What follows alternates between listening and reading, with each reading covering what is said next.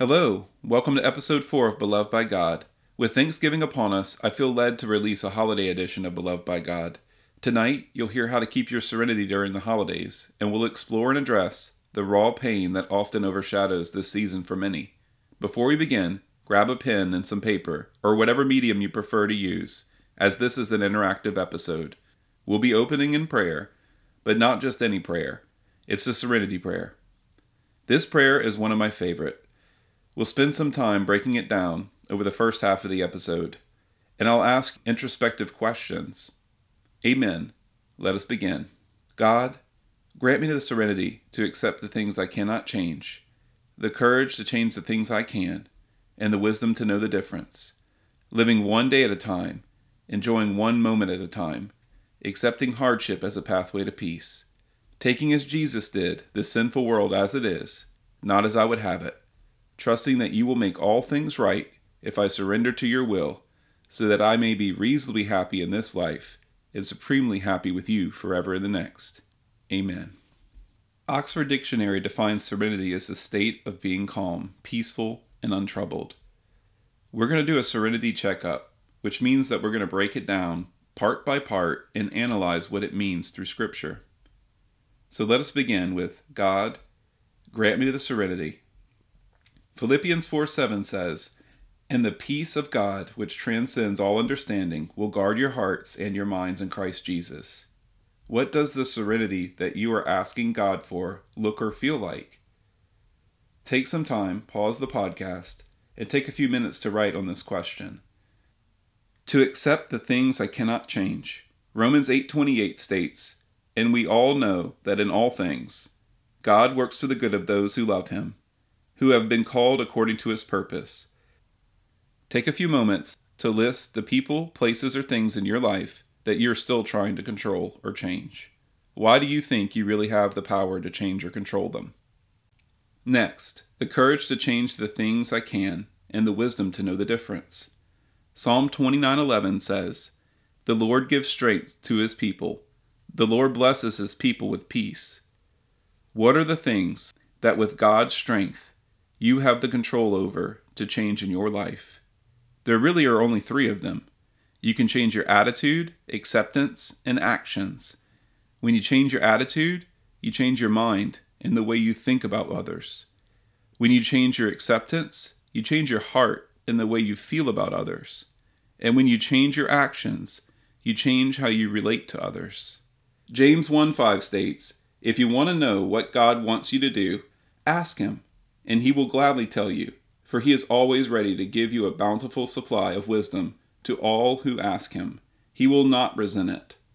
Take a moment, pause, list the issues in your life that you need to change. Be specific after each issue. Write one or two sentences, an action plan to get started. Living one day at a time, enjoying one moment at a time. Matthew 6:34 says, "So don't be anxious about tomorrow, God will take care of your tomorrow too. Live one day at a time. If we stay stuck in the failures of our past, we can't find the serenity right here in the present. If you are worrying about all the things of your future, you can't find serenity of today. Worrying never robs tomorrow of its sorrow, it only steals joy from today. So, how do you stay focused today? Take a moment to describe how you felt the last time you slowed down long enough to enjoy the moment. Next, accepting hardship as a pathway to peace. 1 Peter 5 through 10 says, And after you suffer a short time, God, who gives all grace, will make everything right. He will make you strong and support you and keep you from falling. He called you to share in his glory in Christ, a glory that will continue forever. 1 James verses 2 through 4 says, my brothers and sisters, when you have many kinds of trouble, you should be full of joy, because you know that these troubles test your faith, and this will give you patience. Let your patience show itself perfectly in what you do. Then you will be perfect and complete, and will have everything you need. Take a moment to answer this question How did Christ help you through your latest hardship or struggle? You might currently be in a hardship or struggle. Think back to the last time you had one, and how did he help you overcome it? Next, taking as Jesus did the sinful world as it is, not as I would have it. Proverbs 15:3 and 11 states, "The Lord's eyes see everything. He watches both evil and good people. The Lord knows what is happening in the world of the dead, so he surely knows the thoughts of the living." Matthew 5:13 through 16 says, "You are the world's seasoning to make it tolerable. If you lose your flavor, what will happen to the world? And you yourselves will be thrown out and trampled underfoot as worthless. You are the world's light, a city on a hill, glowing in the night for all to see. Don't hide your light. Let it shine for all. Let your good deeds glow for all to see, so they will praise your heavenly Father. How are you trying to change the world, and by whose will? Are you trying to base your serenity on the world or the Word? Trusting that you will make all things right if I surrender to your will, so that I may be reasonably happy in this life and supremely happy with you forever in the next.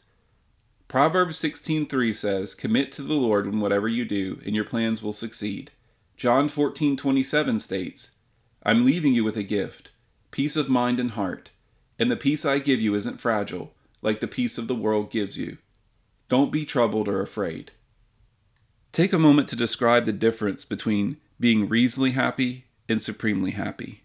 Now, let's pray the serenity prayer again. This time, Include your answers and comments to each question. We'll read the corresponding Bible verses aloud after we pray each line. Thank God for helping you find serenity. So now what we'll do is say the serenity prayer one more time, but I'll include my answers as an example. God, grant me the serenity. What does the serenity that you are asking God for look like and feel like? For me, serenity is really being present. It's not worrying about tomorrow. It's about being present with my kids, my wife, not obsessing over the things I really have no control over.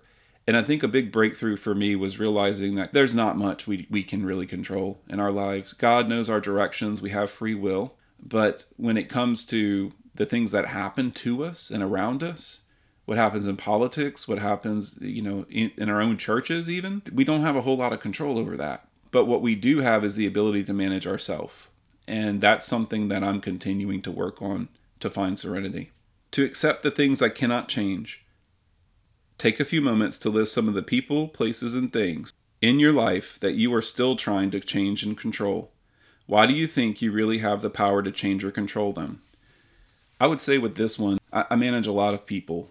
And one of the things that is a false belief is that I can control how people show up. In reality, I, I only have so much influence. I think about how we raise our children, and when they're little, we can control everything really what they eat, what they wear. But eventually, we lose control as they turn into teenagers and young adults and leave the house. Ultimately, it's about how we influence. I don't always show up well in that framework. So it's important for me to assess myself, my motives, and also just make sure that uh, I'm doing my best to be a good boss, a good leader, a good Christian. And so that's how I would answer this one. The courage to change the things I can and the wisdom to know the difference. What are the things that, with God's strength, you have the control over to change in your life?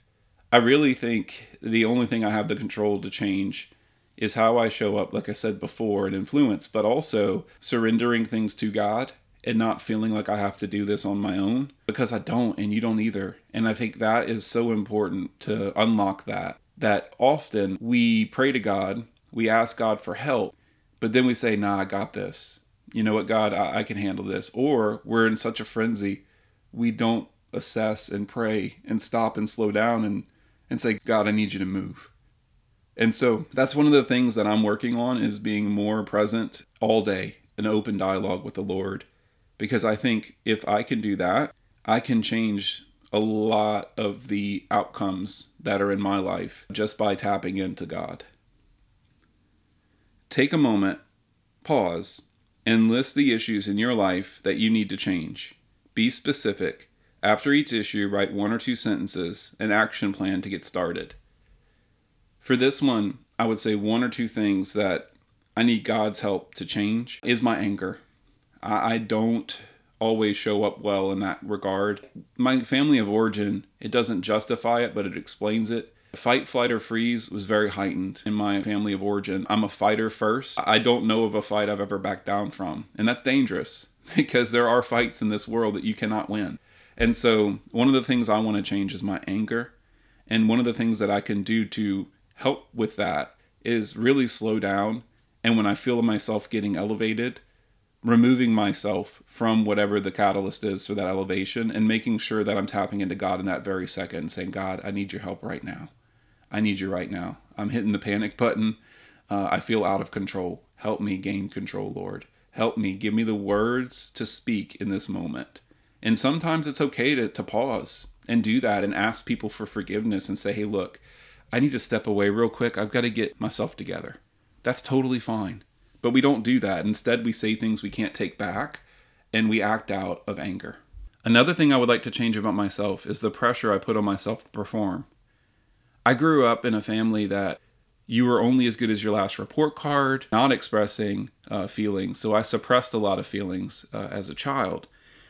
And one of the things that happened uh, doing that over time is I began to have unrealistic expectations and put pressure on myself that if I couldn't perform, then I was a failure. Uh, if I didn't perform at a perfect level, this this perfectionism that I put on my shoulders really just it fed depression. When my identity was challenged in that uh, I didn't get an A on that report card, or I I didn't show up well and uh, perform in that sporting event. When I didn't perform at the highest level possible, my identity was in crisis because my identity was based on perfection. My identity was based on performance when my identity really needs to be based on Christ. And, and I think some of that has translated into my adulthood. So, a good example for me is the difference between complacency and contentment.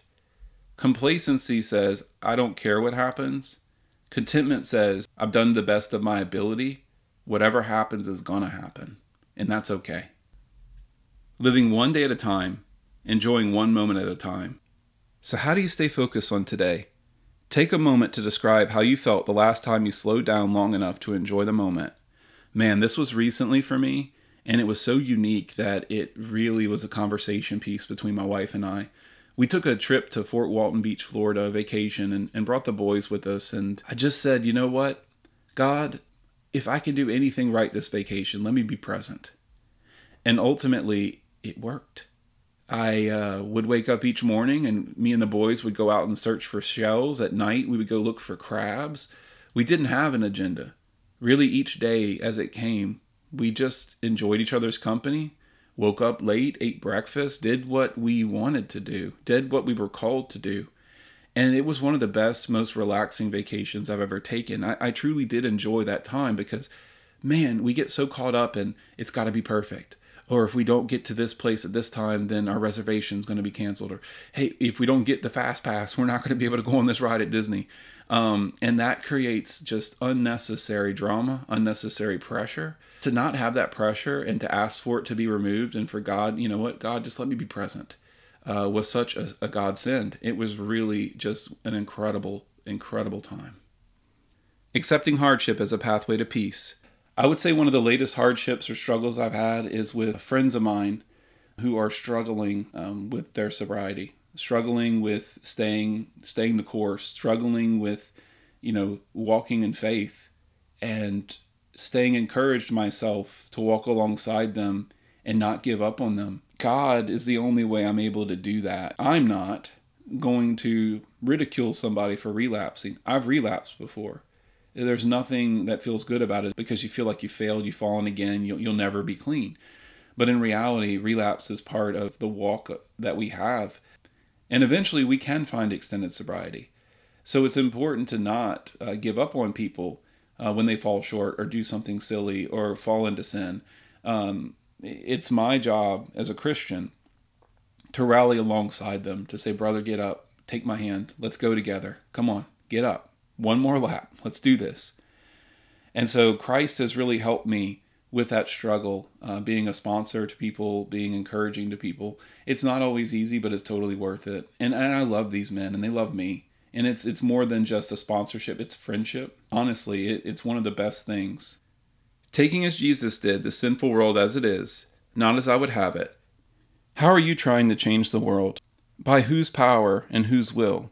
Are you trying to based on your serenity of the world or the word? Man, this is a deep question. I'm bipolar. And so, being bipolar, there's a lot of impulsivity. There's been a lot better, but there's been in the past a lot of reckless behavior. Things where I'm experiencing mania, this overwhelming urge to make something happen. And you put so much energy into it. Like, I wrote a 53 page business plan in one night, and it was to prosper myself. It was uh, from a place of insane. And it wasn't uh, uh, it wasn't good. It wasn't godly. It wasn't something that i was trying to do to serve the lord. It was something i was trying to do to impress others.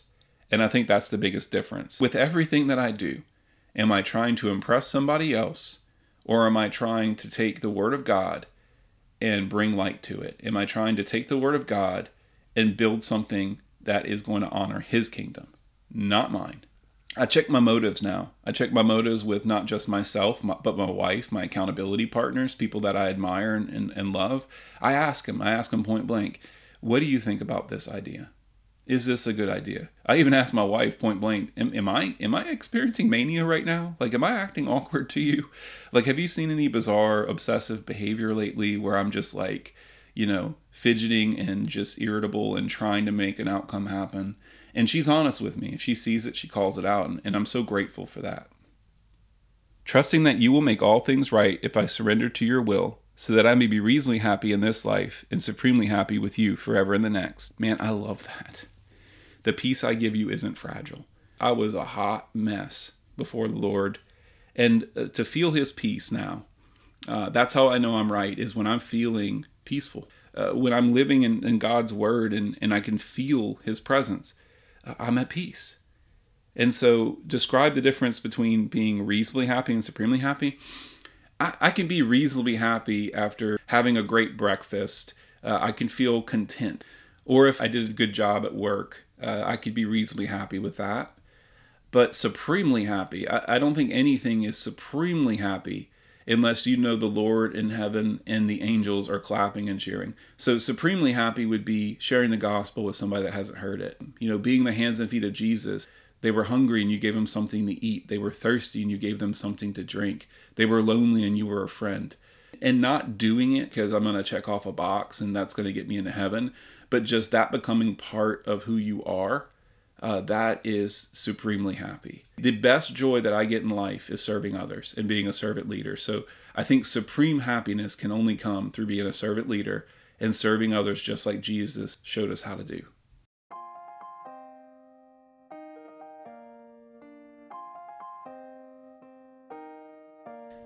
So now we're going to switch gears a little bit. I hope you enjoyed that exercise. The next part that we're going to talk about is how people can be lonely during the holidays. You know, one in eight Americans will celebrate Thanksgiving alone this year. And so I don't want to just put on a special podcast episode and, and not acknowledge those people that are lonely. So the first thing I want to do with this is just say, look, if you're alone right now, I'm sorry. I, I know what it's like to be alone. I know what it's like to isolate. I know what it's like to put myself in that box. And I just want to acknowledge you that if you feel alone right now, I'm sorry. And you're not really alone. Even though you feel like you're alone, just listen to my voice right now. You're not alone. God is right there with you. He was with me when I was in my mess. We serve a God of both hills and valleys. And it's important to know that when we feel the most alone, when we feel like God is the most quiet, sometimes we're in a test.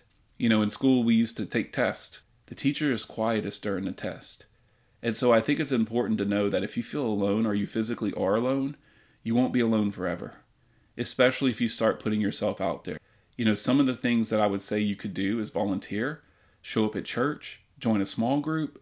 All of those things are going to keep you from isolating and put some accountability on your shoulders to not isolate. One of the things I would suggest invite somebody over for Thanksgiving. I mean, imagine if every Christian house invited just someone over, someone that they knew would be alone for Thanksgiving imagine what that could do to skew some of these crazy numbers that I'm reading here about suicide rates, not just this time of the year, but in America. You know, last year the CDC said that we had 49,449 Americans taking their lives. 39,255 were male, 10,194 were female. So the bottom line is suicide, loneliness, spares no race, affluency, demographic, religion, or culture. If you can invite someone over, consider cooking a meal for someone, volunteering at a local soup kitchen or a food pantry, or a food bank. Meals on Wheels is a great organization, and it's almost in every single major city. You can find out more at mealsonwheelsamerica.org for volunteer opportunities. I hope you have a blessed Thanksgiving next week. And I pray that you're able to do some of these things, to slow down and actually be present, to answer some of these questions honestly and, and introspectively think about them. And then to go through the serenity prayer and actually line by line break it down, fill in the blanks, and have meaning behind words. You know, when we pray and we don't slow down or we don't mean what we say or we're just saying what sounds good versus saying what's real and raw and authentic, we're really not praying. We just sound like noise. That's what that's what it is. We're just doing it as a formality more than doing it as a lifeline. And so, happy Thanksgiving to those of you that will be celebrating Thanksgiving next week. You are invited to Highland Baptist Church. It's in New Iberia, Louisiana, 6:30 p.m. on Thanksgiving. Uh, we will be cooking and celebrating and eating. And you know, if there was a hashtag for this episode, it would be no leftovers. You know, no leftovers for Thanksgiving. If we can invite people over, invite them in, bring them food. If we're not comfortable inviting them in, oh my God, uh, we could make a difference and skew some of these results. And if you know somebody that's struggling with depression, self harm, or potentially suicide, you know, you can have them call 988. Text or call 988. It is the suicide prevention line. Uh, it's 24 7 operated. You can do that. Get them some help, get them to a church so they can talk to a pastor, or just listen. And if they really are at risk of killing themselves, take them somewhere, bring them somewhere don't leave them alone. Don't let them isolate. Do what you can do. And so let's finish with the serenity prayer one last time. We'll commit it to memory this time.